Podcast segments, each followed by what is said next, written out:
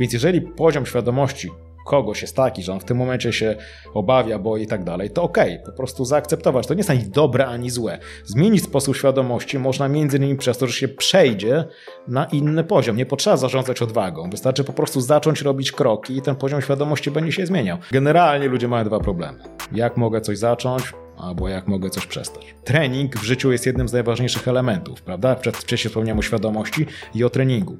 I wiele rzeczy można sobie wytrenować, łącznie z tą pewnością siebie, łącznie z tą dyscypliną, łącznie z tą konsekwencją. To była jedna z tych rzeczy, która mnie nauczyła większej ilości pokory, nie? Bo w momencie, w którym porozmawiałem sobie z tymi ludźmi i zobaczyłem, ile oni muszą rzeczy pokonywać, żeby wejść na szczyt i się tam utrzymać. Nie? Jeżeli interesuje Cię biznes, przedsiębiorczość, pieniądze, zasubskrybuj nasz kanał i kliknij dzwoneczek. Partnerami przygód przedsiębiorców są Mercator Azji Inwestycje z pozytywnym wpływem, IBCCS Tax, spółki zagraniczne, ochrona majątku, podatki międzynarodowe, Sofinanse, eksperci w dziedzinie finansów, Komarch ERP XT, fakturowanie, księgowość, sprzedaż w jednym programie online, Rocketjobs.pl, portal pracy przyszłości, gdzie znajdziesz nowych członków Twojego zespołu. Linki do partnerów znajdziecie w opisie filmu. Dzień dobry drodzy widzowie, Adam Gorzycki, Przygody Przedsiębiorców. Witam Was w kolejnym odcinku naszego programu, który dla mnie jest szczególny, bo czasami jest tak, że pewne osoby mają kolosalny wpływ na nasze życie, natomiast nie zawsze mamy możliwość oddać odpowiedni szacunek tym osobom. Ja akurat z racji tego, że prowadzę taki, a nie inny program, wykonuję taki, a nie inny zawód, to taką możliwość mam. I w związku z tym bardzo się cieszę, że moim kolejnym gościem, który już był na łamach naszego programu, do tego ten gość, tak jak powiedziałem na samym wstępie, miał kolosalny wpływ na to, że moja kariera zawodowa potoczyła się w ten, a nie inny sposób, że myślę w ten, a nie inny sposób, że zachowuję się w ten, a nie inny sposób. I ten odcinek jest pewną formą podziękowania dla niego, a z drugiej strony przybliżenia Wam bardzo wielu ciekawych rzeczy, perspektyw, które on reprezentuje, a które niejednokrotnie są dla niektórych kontrowersyjne, trudne, natomiast dla wielu osób, które znam oraz dla mnie, te perspektywy, te myśli, te strategie są ekstremalnie skuteczne. Drodzy widzowie i słuchacze, mam zaszczyt Wam przedstawić kolejny raz księcia ciemności Rafała Mazura. Dzień dobry. Jeszcze raz dzięki za zaproszenie i gratulacje. Widzieliśmy się ostatnio 4 lata temu i 2 miesiące i jakby trochę jesteśmy w innym miejscu i obaj jesteśmy w znacznie lepszym miejscu niż poprzednio. Ja też chciałem Ci podziękować między innymi za to, że miałeś wpływ na to, gdzie ja teraz mogę być i z jakimi ludźmi mogę pracować. No i gratulacje z powodu Dziękuję. Tego. Nasz wspólny znajomy, którego imienia i nazwiska nie będę wymieniał, wiesz o kogo chodzi. Tak, on też wie, że o nim mówimy.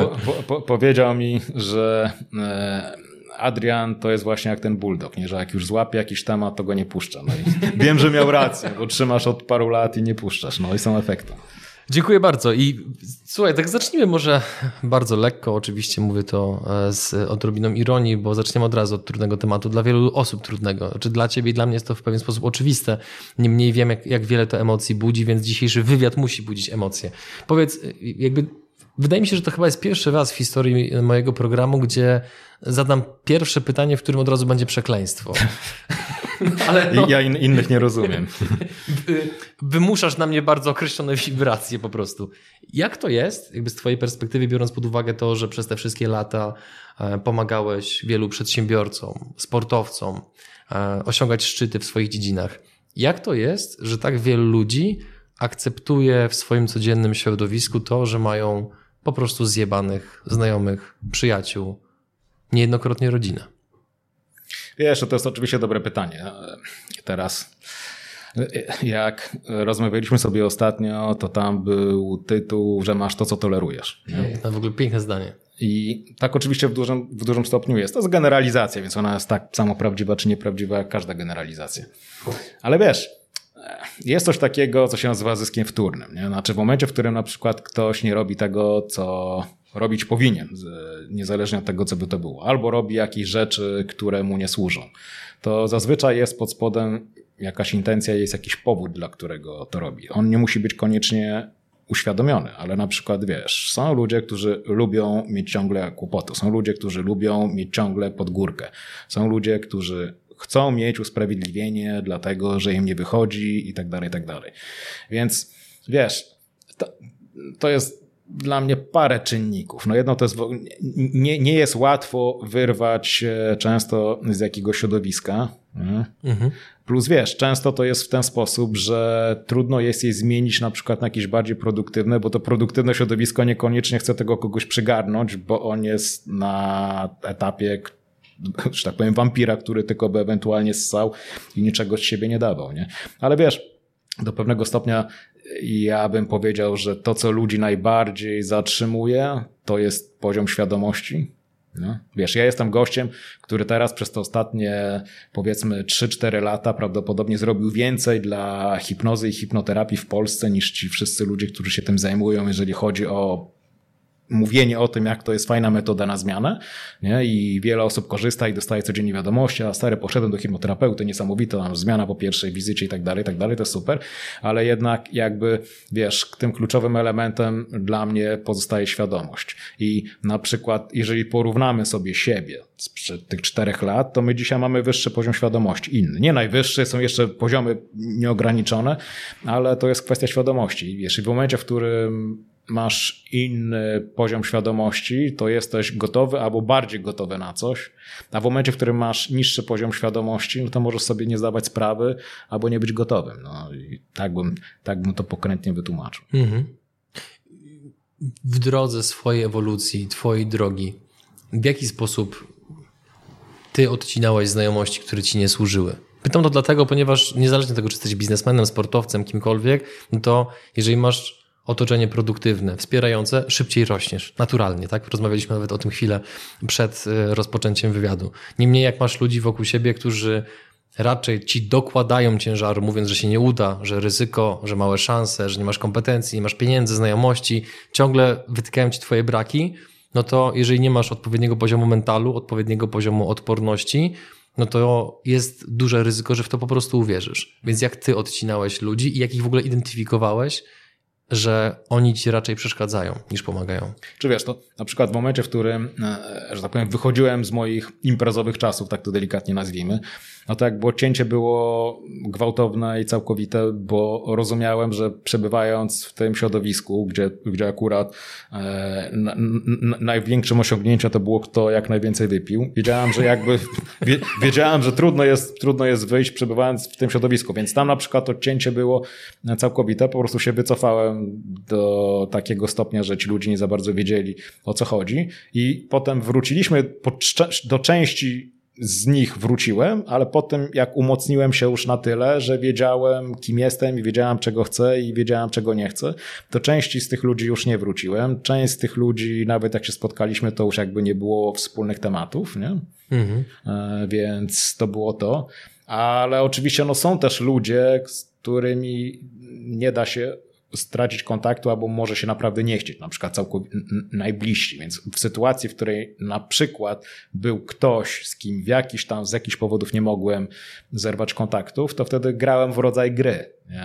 Wiedząc, o co mi chodzi, toczyłem rodzaj gry, żeby nie pójść w stronę rzeczywistości tego kogoś i pozostać przy swojej, nie? Czyli po prostu tam, gdzie się dało, to te relacje odciąłem, odsunąłem się na zawsze albo czasowo, a w momencie, w którym nie mogłem czy nie chciałem z jakichś powodów tego zrobić, no to wtedy byłem świadomy tego, jak działa środowisko, nie? Jak ono potrafi wchłonąć, i toczyłem jakiś rodzaj gry, wiesz, tak jakbym na przykład był, nie wiem, wiesz, coś w stylu oficera wywiadu, który jest na misji, wiesz, mam utrzymać relacje, ale się nie wkręcić, tego typu mentalne gry, nie? Powiedziałeś przed nagraniem, jak rozmawialiśmy, to pojawił się taki temat a propos właśnie relacji, tego, że środowisko może bardzo mocno nas wzmacniać lub osłabiać, teorii osmozy. Gdybyś mógł trochę bardziej rozwinąć. Tak, wiesz, to jedna z naszych ulubionych biznesowych książek, Petera Thiela, Zero to One, prawda, zajebista książka, i on tam między innymi w wielu wywiadach mówił, że on większość swoich pieniędzy zarobił pracując na czymś, co się nazywa teorią mimetyczną. Mimetic theory po angielsku. I teoria mimetyczna, bo ja teraz skracam bardzo, prawda? I teoria, bo to jest do pewnego stopnia taka trochę psychologiczno-filozoficzna teoria. I jej twórca udowodnił, że jakby my do pewnego stopnia mamy instynkt naśladowania. To znaczy my się po prostu z tym rodzimy i w ten sposób się uczymy. I to nie jest nic złego, Że to nie jest, u nas naśladownictwo generalnie uchodzi za coś złego, ale my wszyscy w jakiś sposób kogoś naśladujemy i nawet niemowlaki, w momencie, w którym w latach chyba 60. czy 70. przeprowadzano właśnie badania i na ten oddział porodowy przychodził psycholog, to był, zdaje się, i tam robił miny do tych noworodków i one robiły podobne miny, już naśladowały na przykład to, co robił ten dorosły, więc jakby to naśladownictwo pomaga nam być w rzeczywistości, uczyć się i funkcjonować, prawda? Jakby skraca naszą drogę i zmniejsza ryzyko tego, że wpadniemy w kłopoty, czytaj po prostu na przykład zginiemy, bo zostaniemy ranni, nie? Ale to oczywiście wiąże się również z tym, że to, co mówi to stare polskie przysłowie jest kim się zdajesz, takim się stajesz, że my potem stajemy się po części tacy jak nasze środowisko. Ja ci mówiłem, że jakby zauważyłem też u siebie, to po części był proces świadomy spowodowany paroma elementami, ale po części to był element nieuświadomione, że na przykład kiedy pracowałem wcześniej i miałem bliższe relacje z ludźmi ze sportów siłowych, to trenowałem więcej siłowo i chodziło mi o hipertrofię, a teraz kiedy mam więcej ludzi ze sportów wytrzymałościowych, to ćwiczę mniej siłowo i robię na przykład więcej aerobów, bo po prostu przesuwam się. Więc jednym z najłatwiejszych sposobów na zmianę jest wrzucić się we właściwe środowisko. I wtedy jakby zmienią się standardy i zmieni się percepcja. Po części to zajdzie przez osmozę. Czyli jeżeli ktoś na przykład chce być szczupły, to nie idzie na spotkania grubasów, tylko idzie na przykład wśród ludzi, którzy w naturalny sposób utrzymują szczupłą sylwetkę ciała. Albo utrzymują przez całe życie, albo na przykład schudli i po prostu potrafią to robić. I na podstawie obserwacji czy rozmowy z nimi może sobie stworzyć model tego, jak to można robić. Nie? Dla mnie to jest w ogóle niesamowite, też tak sobie obserwuję swoje życie, że jak przebywasz we właściwym środowisku, które ma określony punkt odniesienia na różne sprawy, typu chociażby jeden z moich takich najświeższych sportów, który zacząłem uprawiać, skoki spadochronowe. Jak rozmawiasz z większością ludzi i mówisz, że skoczyłeś ze spadochronem, to jest takie wow, jak było. A potem jesteś na strefie i nagle się okazuje, że instruktor, który się tobą opiekuje, ma 8,5 tysiąca oddanych skoków. To jest tak bardzo przegina twoją perspektywę, że to, że masz 3 skoki na koncie, czy za chwilę 5, 10, 20, to jest tak nieistotna statystycznie liczba względem tego, co zrobił on, co oczywiście nie znaczy, że masz sobie umniejszać. Chodzi tylko o to, że właśnie przez to, że zyskujesz tego typu punkt odniesienia, że jeden skok nie jest niczym wow, bo ktoś na przykład ma plan, tak jak chociażby taki jeden gość, z którym skakałem w zeszłym roku, miał plan, żeby w ciągu jednego sezonu skoczyć 200 razy. Jak byłem z nim na strefie, to wyglądało mniej więcej w ten sposób, że jak lądował, zrzucał spadochron, biegł od razu na strefę, brał kolejny spadochron, wsiadł do samolotu bez przerwy, póki była pogoda. Ale zostawmy to, pójdźmy dalej. Wspomniałeś o tym, że trenujesz sportowców. Na jakim obszarze to się zasadza? Co dokładnie z nimi robisz? Znaczy ja robię z nimi to, co bym nazwał konsultingiem w zakresie mentalnym. Mówię konsulting, bo wiesz, to też było panie Fafale, czym się pan zajmuje? Więc jednym z elementów, do których dążyłem, to jest to, żeby nie dało się mnie zdefiniować. To jest jeden z elementów. Po pierwsze chcę mieć duże możliwości, po drugie to też jest wygodna strategia biznesowa, dlatego że jeżeli jesteś zdefiniowany i na przykład zajmujesz się, niech będzie coachingiem. Dla mnie w tym są dwa problemy. Po pierwsze coaching jest pewnego rodzaju metodą, więc ma pewnego rodzaju zasady i jesteś ograniczony. Po drugie wtedy twoją ofertę można porównać do innych ludzi, którzy zajmują się coachingiem. A w momencie, w którym ja jestem nie do zdefiniowania, to mojej oferty nie da się porównać do nikogo innego, bo usunąłem punkt odniesień. Prawda? Więc mam wolność cenową, chociażby dlatego. Ale akurat z większością sportowców pracuję za darmo. Więc ja się z nimi zajmuję kwestiami mentalnymi.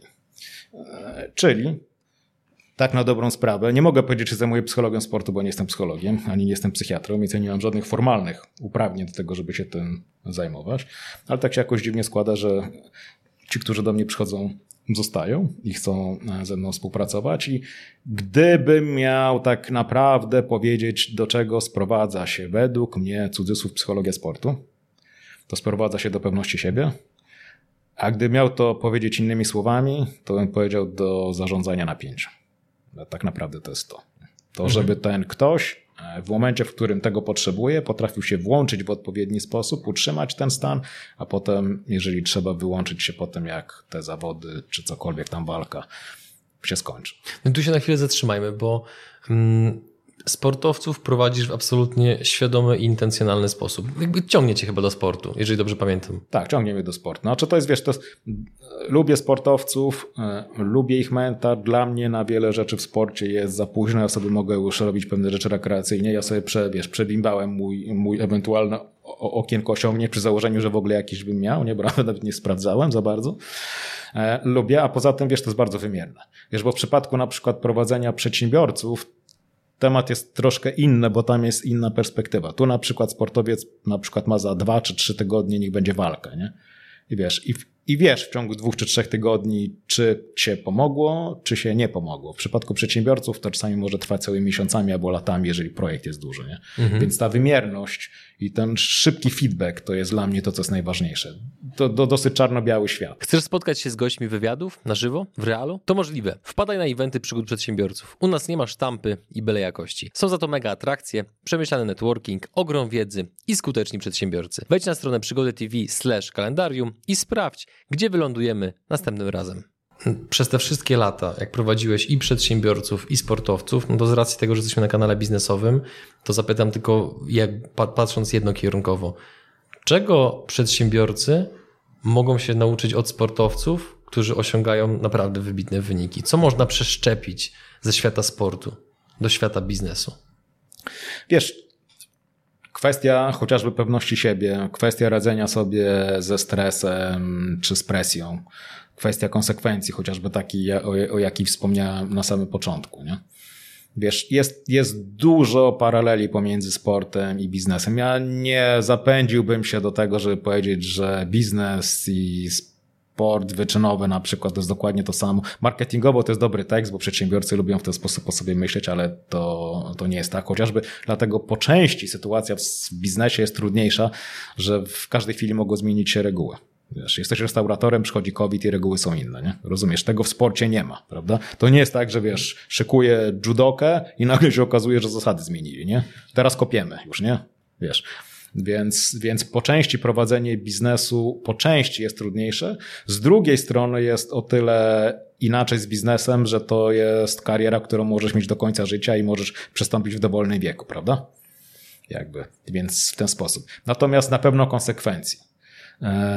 Na pewno tego, żeby mieć jakąś strukturę. Jedni sportowcy potrzebują struktury luźniejszej. Rozmawialiśmy sobie przed wejściem. Inni potrzebują struktury bardzo konkretnej i tak dalej, tak dalej. Natomiast jest jakby wiele elementów, których się od sportu można nauczyć, ale jeden z najważniejszych elementów, wiesz, to jest, że sport opiera się na treningu. To jest najważniejsze, prawda? Ja pewne rzeczy mogę zrobić z tymi sportowcami, na przykład przy pomocy hipnozy, dzięki czemu oni pewnych rzeczy nie muszą robić, ale pewne rzeczy oni muszą robić. Na przykład korzyści wynikające z medytacji to nie jest coś, co ja im mogę dać. Znaczy to oni sobie to muszą wyrobić, a to oznacza trening. I wielu przedsiębiorców nie rozumie, że tak naprawdę trening w życiu jest jednym z najważniejszych elementów, prawda? Wcześniej wspomniałem o świadomości i o treningu. I wiele rzeczy można sobie wytrenować, łącznie z tą pewnością siebie, łącznie z tą dyscypliną, łącznie z tą konsekwencją. Ty na przykład każdego dnia wstając i robiąc chociażby jeden krok w kierunku kolejnego wywiadu, w kierunku tego, żeby było więcej subów i tak dalej, trenujesz siebie. Dzisiaj prawdopodobnie już nieszczególnie musisz się nad tym zastanawiać. Jakby wyrobiłeś sobie takie nawyki, że nie musisz nad tym myśleć, ale idę o zakład, że to nie było tak zawsze, nie? Że jakby się pojawiały wątpliwości i tak dalej, tak dalej. Więc kwestia w ogóle traktowania pewnych elementów jako treningu bez tej takiej, wiesz, mentalności loteryjnej na zasadzie, że wykonam jeden ruch i teraz magicznie już mi się uda, albo wykonam sobie jeden ruch, poafirmuję sobie coś przed lustrem i będę czuć pewność siebie i tak dalej, tak dalej, tak dalej. I wiesz, to co jeszcze mnie też nauczyło u sportowców, co się przekłada też ogólnie na ludzi, nie tylko w biznesie, ogólnie w życiu, to że wiesz, ja część z tych ludzi widziałem, ich nie znałem, a potem sobie siedzimy, na przykład rozmawiamy 3-4 godziny i mi opowiadają i wiesz, to jak często wielu z nich ma wątpliwości, ma obawy, boi się i tak dalej. Ja na początku myślałem, że wiesz, ja będę trafiał na takie psychopatyczne typy, które nie mają wątpliwości, obaw, wchodzą po wodzie, wiesz, i tak dalej. Wiesz, ci co wiesz, powiem ci, nie trafiłem ani jednej takiej osoby. Znaczy, inaczej, jeżeli ktoś jest taki, to mnie nie potrzebuje prawdopodobnie, nie? Natomiast ja mówię o sportowcach, których ja prowadziłem. Znaczy mówię za mojego prowadzenia. Nie mówię, że zrobili to zanim do mnie przyszli. Zdobyli Mistrzostwo Świata, Puchar Świata. Ja mówię między innymi o tym. Mistrzostw Polski w różnych dyscyplinach nie jestem w stanie zliczyć. Po prostu nie pamiętam już, ile tych mistrzostw Polski było. I to, jak oni często mają obawy, to jak oni są, że tak powiem, normalni i jak oni są bardzo jak my. I wiesz, i często, na przykład, jak sobie rozmawialiśmy o jakichś tam nadzwyczajnych osiągnięciach, na przykład rozmawialiśmy sobie o Robercie Karasiu, prawda? Wiesz, jak to jest w ogóle możliwe? Ja Roberta poznałem, nie znam go, poznałem go, ale znam Bartka Kubkowskiego, który jest jego przyjacielem i którego szykuje na przepłynięcie tego 170 km w Bałtyku, nie? Co mu zajmie prawdopodobnie około 60 godzin. I Bartek był z Robertem w Meksyku, jak Robert bił wtedy rekordy 5-krotnego Ironmana. I opowiadał właśnie, że jak jemu powiesz, stary, ty to jesteś, wiesz, genetycznym freakiem, to on się wkurwia, ich to obraża po części, rozumiesz? Bo to jakby odbiera im ten trud i ten wysiłek, który oni włożyli, nie? Tą chwałę. Tak. To, że to była właśnie też między innymi siła woli, nie? A nie tylko kwestia genów, nie? I to widzę regularnie. To nie są ludzie, którzy lubią uchodzić za, wiesz, w pozytywnym znaczeniu genetyczne mutanty, nie? Oni się szczycą tym, ile woli muszą w to włożyć. I prawdopodobnie, gdyby duża część sportowców miała możliwość porozmawiać sobie, duża część przedsiębiorców miała możliwość porozmawiać sobie ze sportowcami. I gdyby oni się otworzyli przed nimi i powiedzieli, jakie mają wątpliwości, jakie mają obawy, ilu z nich ma różnego rodzaju neurozy, ilu z nich miała ataki paniki i tak dalej, tak dalej. Ludzi, których byś nigdy o to nie podejrzewał. To myślę, że jakby bardziej doceniliby to, gdzie są sami, niezależnie od tego, gdzie są i ile da się zrobić. Gdyby przestali patrzeć przez pryzmat jakiejś legendarnej pewności siebie, jakichś nadzwyczajnych umiejętności czy nadzwyczajnej genetyki, którą trzeba posiadać, nie? To była jedna z tych rzeczy, która mnie nauczyła większej ilości pokory, nie? Bo w momencie, w którym porozmawiałem sobie z tymi ludźmi i zobaczyłem, ile oni muszą rzeczy pokonywać, żeby wejść na szczyt i się tam utrzymać, nie? Jakby to było coś, co sprawiło, że zrozumiałem, że w dużym stopniu, nie mówię, że całkowicie, ale w dużym stopniu jesteśmy do siebie podobni, nie? Nim przejdę do pytania, które chcę Ci kolejne zadać a propos tego, o co chodzi z koncepcją zarządzania napięciem, to pozwól, że zrobimy krótkie ogłoszenie parafialne, ponieważ drodzy widzowie i słuchacze, nie wiem, czy wiecie, mam przyjemność i zaszczyt ogłosić, że Rafał będzie jednym z prelegentów Święta Kapitalizmu 2, który odbędzie się 7 października.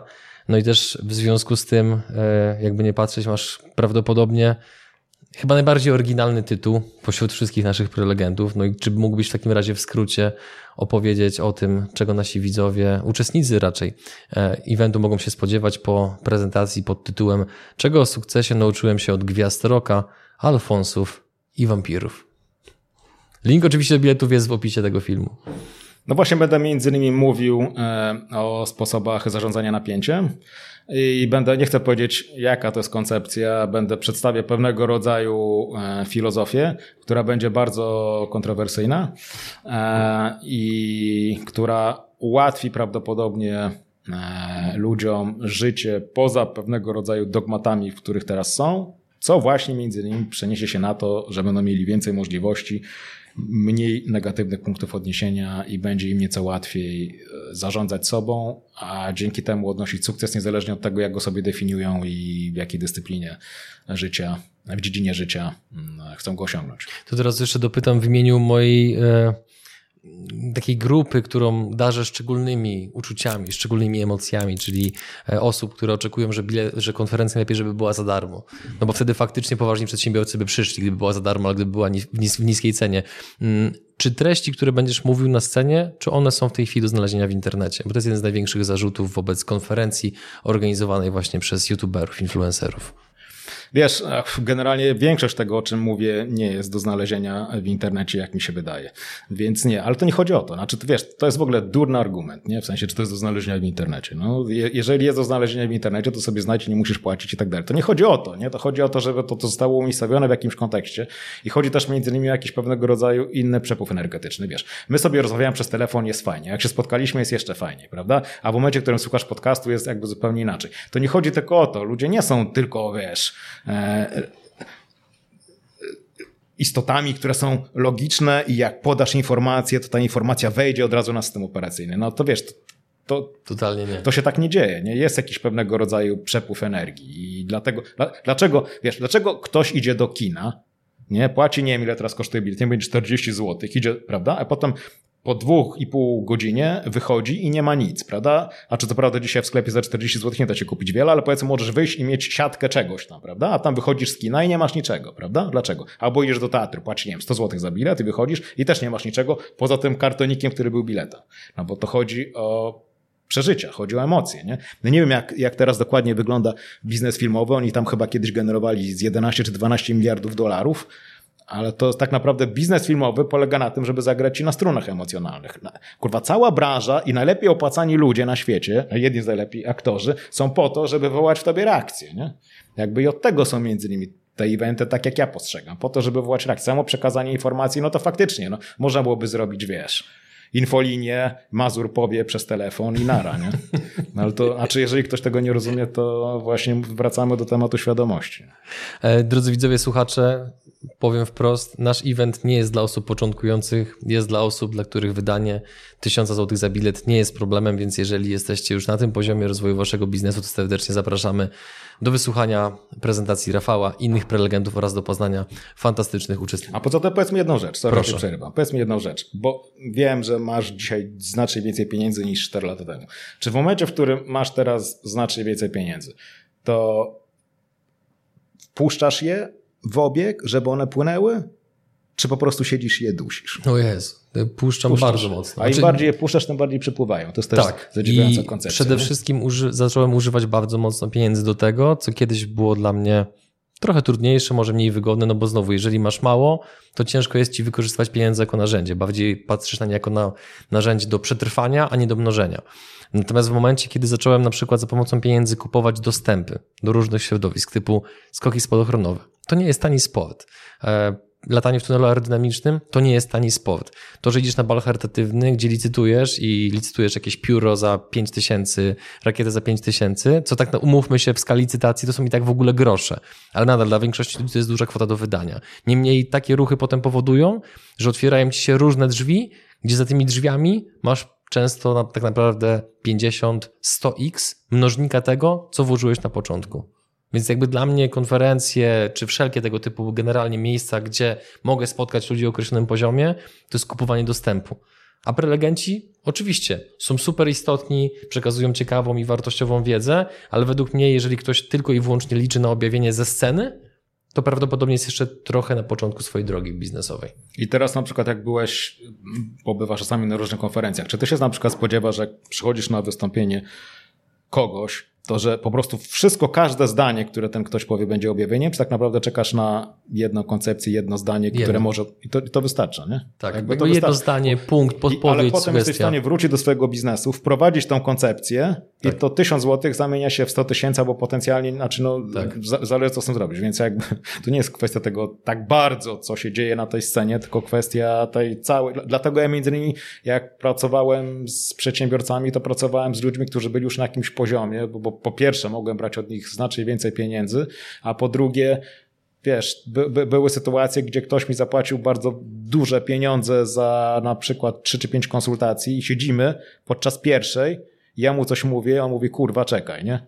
Bo ja mam taki problem. Ja mówię, dobra, to w takim razie bierz telefon, dzwoni, powiedz to i kogoś dzwoni i mu się w tym momencie zwraca połowę tego, co zapłacił. Dosłownie miałem takie sytuacje, prawda? Mhm. Wiesz, jakby, więc jak, no to... Pieniądze są od tego między innymi, żeby przepłynęły. Gdybyś dostał miliard dolarów, Adrian, masz $1 miliard, ale jest jeden warunek. Są twoje do końca życia, ale nie możesz wydać ani $1. To jakby co ci z tych pieniędzy? Znaczy zajebiście, jestem miliarderem, ale niczego nie jestem w stanie kupić, prawda? No właśnie. No i teraz wracając do pytania, które miałem Ci zadać wcześniej. Tak tylko pokrótce. O co chodzi z kwestią zarządzania napięciem? I czy to ma trochę wpływ z tym słynnym filmem, o którym Ci zresztą też mówiłem, że go widziałem? To jest chyba najczęściej odsłuchany przeze mnie podcast w życiu, tak naprawdę. Jak sobie teraz myślę, żadnego podcastu nie słuchałem wcześniej, częściej, aniżeli podcastu a propos spredsatury. Mhm. Znaczy tak, okej. Możemy zrobić to na zasadzie lekkiej prezentacji, jeżeli chcesz teraz. Proszę. Okej, dobrze. To jeżeli tak, w naszej głowie bez przerwy pojawiają się różne myśli. Tak jak wiesz, powiedział William James, tym co myśli są nasze myśli. Po prostu nie jesteśmy w stanie kontrolować tego, co się pojawia w naszej głowie. Jesteśmy w stanie kontrolować, jak reagujemy, ale jakby w momencie, w którym na przykład, jeżeli medytowałeś, to wiesz, że jak usiądziesz, zaczyna się już niezły pierdolnik. Jakby to się po prostu dzieje u każdego. Nie? I u Dalaj Lamy dzieje się tak samo. Mniej, ale też się dzieje. Tak po prostu działa mózg, prawda? Więc jeżeli sobie na przykład, tak wiesz, zacząłem się zastanawiać, jaka jest ewentualnie struktura tych myśli. I generalnie większość naszych myśli krąży wokół pragnienia. To znaczy albo chcesz coś mieć, albo chcesz czegoś nie mieć, prawda? Na przykład jest mi za zimno, albo chciałbym samochód i tak dalej. Większość z naszych myśli krąży wokół pragnienia, tak jakby pragnienie było jednym z najważniejszych elementów, no i w sumie jest, prawda? I teraz tak. I teraz, jeżeli na przykład przypomnisz sobie sytuację, w której się w coś wkręciłeś, wszystko jedno, czy to jest pozytywne, czy negatywne, wiesz, jesteś wkręcony w jakąś myśl i tak dalej, to dosłownie w mózgu czujesz pewien rodzaj przyspieszenia. Dosłownie czujesz, jak mózg, tam się pojawia jakiś rodzaj napięcia. Z rzeczy zaczynają dziać się szybciej. Dosłownie w głowie. Nieważne jaka jest treść. Nieważne czy to jest pragnienie. Chcę mieć coś, co będzie dla mnie dobre. Chcę mieć coś, co będzie dla mnie złe. Nie chcę mieć czegoś i tak dalej. Dosłownie zmienia się kinestetyka głowy. I teraz tak, mam do Ciebie prośbę. Weź zaciśnij z całej siły pięść. Z całej siły. A teraz pomyśl, że chcesz ją rozluźnić. Okej, rozluźniasz i pięść staje się dłonią. Jak to zrobiłeś? Ja nie wiem, w jaki sposób ja to robię. Ja wiem, że mogę rozluźnić moją pięść, kiedy postanowię po prostu, że chcę to zrobić. Nie mam pojęcia, jakie zachodzą reakcje, ile ich jest i tak dalej. Nie znam się na tym, nie wiem. Po prostu jest wiem, nawet ważne, jakie pięści... I dokładnie w ten sam sposób, jeżeli mówią nam, że nasz mózg jest mięśniem. Zajebista analogia. Okej. To w takim razie spróbuj sobie nawet teraz. Pomyśl sobie, że to jest zaciśnięta pięść i spróbuj sobie trochę rozluźnić swój mózg. I za każdym razem, kiedy pojawia się na przykład myśl, której nie chcesz, albo wkręcasz się, albo się zaczynasz rozpraszać. Na przykład masz na czymś pracować, zaczynasz być i tak dalej. Zamiast w ogóle analizować, jaka jest treść tego, jaka jest zawartość, po prostu rozluźnij pięść zwaną mózgiem. I zobaczysz, że będziesz dużo bardziej na torze i zobaczysz, że jak na przykład rozluźnisz pięść zwaną mózgiem, to automatycznie ciało się zacznie rozluźniać. I to jest na przykład taki sposób, który ja sobie robię właściwie codziennie. To jest fenomenalna analogia. Fenomenalna. Jakby ja już widzę... Wiesz, możesz sobie dosłownie usiąść na przykład w fotelu, teraz nie będziemy tego robić, i na przykład dać sobie parę minut, gdzie po prostu, że tak powiem, progresywnie rozluźniasz swoją pięść zwaną mózgiem i wiesz, i po prostu po jakimś czasie będziesz siedział zwiotczały, bo rozluźnisz się cały, nie? Zaczniesz wchodzić w inny stan świadomości. I nie chodzi nawet o to, żeby kontrolować myśl i tak dalej, co myślisz, myśleć pozytywnie, to jakby to nie ma żadnego znaczenia. Sam fakt tego procesu powoduje pewien rodzaj napięcia. Jeżeli pomyślisz właśnie o swoim mózgu jako o pięści i będziesz sobie go rozluźniać, no to będziesz w dużo lepszym stanie i to sprestatura będzie bardziej możliwa, że tak powiem, wejdziesz do tego, wejdziesz do tego w ten stan, który da ci, będziesz miał więcej pewności i właśnie więcej tej gracji, sprestatury i tak dalej. Taki bardzo prosty, kinestetyczny stan, zupełnie, wiesz, zostawiając z boku wszelkie formy analizowania i różnych skomplikowanych technik. Nie? Mhm. To jest taki jeden z prostych elementów. Przez te wszystkie lata rozmawiałeś pewnie z setkami, jak nie tysiącami osób. Podejrzewam, że gdybyśmy tak to mieli przeanalizować statystycznie, to wiele pytań, wiele problemów było bardzo podobnych, więc gdybyś miał tak z grubsza wskazać na przykład, jakie ludzie mają najczęściej blokady w sobie, to co byś powiedział? To znaczy, okej, zaraz przejdziemy do tematu blokad, nie? Bo to jest ciekawa rozmowa, bo ilość ich jest nieograniczona, tak naprawdę one w większości są, że tak powiem, dosyć wirtualną przeszkodą. Natomiast generalnie ludzie mają dwa problemy. Jak mogę coś zacząć, albo jak mogę coś przestać. Generalnie tak to wygląda, prawda? To jakby to są takie dwie grupy problemów. Natomiast jeżeli chodzi o przeszkody, wiesz, te przeszkody mają Te przeszkody mają, no mówię teoretycznie, jest ich liczba, ich jest nieograniczona, ale tak naprawdę jest jakby jeden wspólny mianownik, nie? Ja to na przykład, i to jest właśnie często życie w dogmacie i założenie, że potrzebujesz być w jakiś sposób się czuć, żeby coś zacząć robić, żeby coś kontynuować i tak dalej, i tak dalej. To tak w wielkim skrócie, nie? Już pomijając kwestię, że czasami potrzeba mieć kompetencje, ale naprawdę jakby no zdobywasz je przez to, że zaczynasz coś robić. Nikt się nie rodzi z kompetencjami generalnie. Nawet geniusze, na przykład muzyczni, muszą się nauczyć grać na tym instrumencie, oni się nie rodzą z umiejętnością grania, nie? Więc powiedzmy kolejna analogia, którą ja też lubię przedstawiać, to jest wyobraźmy sobie, że masz jakiś projekt. Wszystko jedno, czy to jest coś zacząć, czy to jest coś skończyć. Że ten projekt to jest las. Okay? Wiesz, las gęsty, wszystko jedno, może być mroczny. Ludzie na ogół postrzegają jakiś duży projekt jako coś, co jest mrocznego i zagrażającego. Niech będzie mroczny i zagrażający. Wszystko jedno, nie? I jesteś sobie ty, stoisz na polanie i masz wejść do lasu, nie? Ale pojawia się mgła, nie? I ta mgła to są właśnie wątpliwości, obawy, lęk, strach, cokolwiek byśmy tutaj nie chcieli, brak motywacji, te dowolne wymówki, czy też powody, zależności, jak na to spojrzysz, prawda? I teraz, wiesz, w momencie, w którym wiesz, że twoim zadaniem jest wejść do lasu i pojawia się mgła, to logicznym jest, że po prostu robisz jeden krok, a potem drugi i idziesz przez tą mgłę i wchodzisz do lasu. I niezależnie od tego, jak ta mgła jest gęsta, to jak zrobisz kolejny krok, to zobaczysz przed sobą troszkę więcej. Jak zrobisz kolejny krok, zobaczysz troszkę więcej. Natomiast większość ludzi widzi tą mgłę, widzi ten las i zaczynają modły, wiesz, do bogów, albo zaczynają, wiesz, afirmować, żeby ta mgła zniknęła i tak dalej. I oczywiście o ile w tej mojej analogii jakby ona się o tyle nie trzyma, że jak ruszasz, to ta mgła dalej będzie, to jeżeli chodzi często o nasz umysł, po prostu kiedy zaczniesz działać i zrobisz ten pierwszy krok, czyli wejdziesz w tą mgłę i pozwolisz po prostu na to, że ta mgła, niech ona sobie będzie, ja mam swoje rzeczy do zrobienia, to ta mgła zaczyna opadać, nie? I zaczyna być coraz bardziej rzadka. Potem nagle okazuje się, że zaczynasz już widzieć te drzewa, nie? I nie jest tam tak strasznie, jak się wydawało. I dlatego ja mówię, że to jest w dużym stopniu, dużo tych problemów jest wirtualnych. One są rzeczywiste w momencie, w którym jesteś na poziomie świadomości, wierząc w to, że one są rzeczywiste. Natomiast tak jak mówiłeś, ze skokiem, prawda, na spadochronie. Na początku, wiesz, założenia, pierwszy skok to było jedno, a potem drugi już był zupełnie inny i tak dalej, i tak dalej. Ten gość przy tym 8000 którymś prawdopodobnie nie czujesz już jakiejś szczególnej ekscytacji, tam pewnie mu puls za bardzo już nawet nie skacze, nie? Jakby, wiesz, więc to jest z grubsza w ten sposób. Mhm. A powiedz mi, to jest może takie pytanie bardzo ogólne, ale widzę bardzo często, rozmawiając z różnymi ludźmi, zdolnymi, pracowitymi, którzy mają kompetencje, którzy się uczą, porobili masę studiów, kursów i tak dalej, ale wykładają się bardzo często na jednym elemencie, który prawdopodobnie jest, zakładam, takim parasolem, pewną powłoką, która skrywa znacznie więcej tej nieograniczonej liczby blokad, o których powiedziałeś wcześniej. I właśnie wydaje mi się, że tym elementem, który bardzo często oddziela ludzi odnoszących ponadprzeciętne rezultaty od tych, którzy chcieliby takie rezultaty mieć, jest kwestia odwagi, której w sobie nie mają. Znowu, na podstawie wszystkich minionych lat. Jak byś to określił, opisał, co bądź jaki proces decyduje o tym, że dany człowiek ma w sobie odwagę lub jej nie ma? Jeżeli jej nie ma, to czy może ją wyrobić? A jeżeli tak, to jak? No takie właśnie. Bardzo proste pytanie. Nie, no wiesz, może ją wyrobić. No jakby to jest kwestia treningu. Wyrabiasz odwagę przez robienie codziennie czegoś, co wymaga odrobiny tej odwagi. Ale wiesz, to jest też kwestia założeń, prawda? Bo w momencie, w którym powiedzmy, weźmy sobie znowu teoretyczny model, prawda? Ty jesteś gościem, który ma założenie, że świat jest prosty i że sukces jest prosty. A ja jestem gościem, który uważa, że świat jest skomplikowany i niebezpieczny. I tak samo jest z sukcesem. To jest bardzo skomplikowany proces.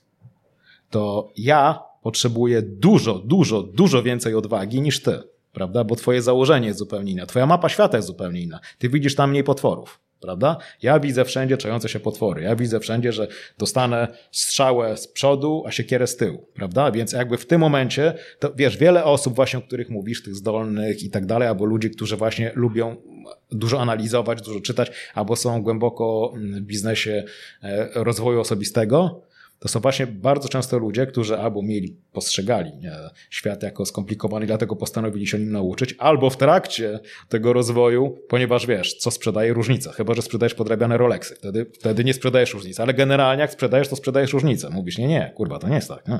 Ten włos nie jest podzielony na 4, nawet nie wiesz, ten włos dzieli się na 16, nie?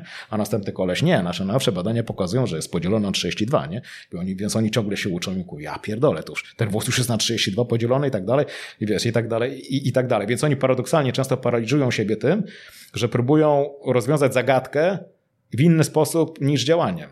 A nie za bardzo da się rozwiązać. I to jest, wiesz, i to jest właśnie kwestia świadomości. I to wiesz, to nawet to nie chodzi, że, bo ja nie chciałbym, żeby teraz na przykład ludzie, którzy to oglądają, czy którzy słuchają, koncentrowali się na tym, żeby pompować się odwagą, nie? I wiesz, żeby mieć 10 na 10. To nie chodzi nawet o to. To chodzi według mnie po prostu o to, żeby zrozumieli, że my wszyscy jesteśmy na jakimś poziomie świadomości, nie?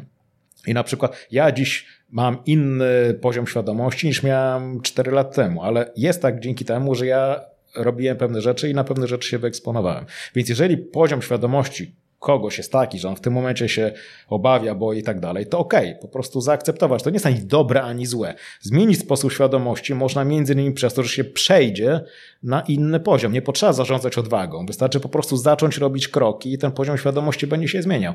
I być może za jakiś czas ten ktoś nie będzie czuł lęku. A być może będzie czuł cały czas. Wiesz, ja ci mówiłem, ostatnio się zafiksowałem na Elvisie Presleyu. Wrzucałem to do siebie na Instagram.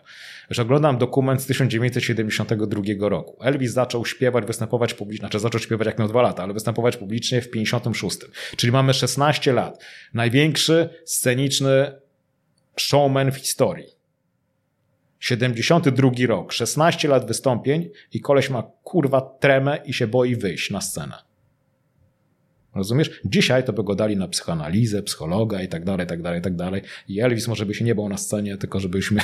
No i tak już go nie mamy, ale dobra, to już oddzielny temat. I wiesz, i w momencie, w którym ja sobie na to patrzę, mówię, kurwa, jeżeli koleś największy sceniczny artysta, jaki był w XX wieku, boi się wejść na scenę i wiesz, ćwiczenia oddechowe, wiesz, widzisz, zarządza napięciem, bo to po prostu widać w tej scenie, wiesz, i tak dalej.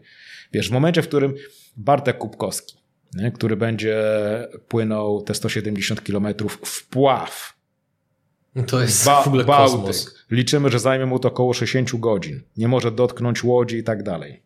Ma być cały czas w wodzie, spanie w wodzie i tak dalej. Okay? Teraz robił próbę generalną z grubsza 2 tygodnie temu. Przepłynął z Gdańska na Hel i z powrotem. Woda miała 8 stopni Celsjusza.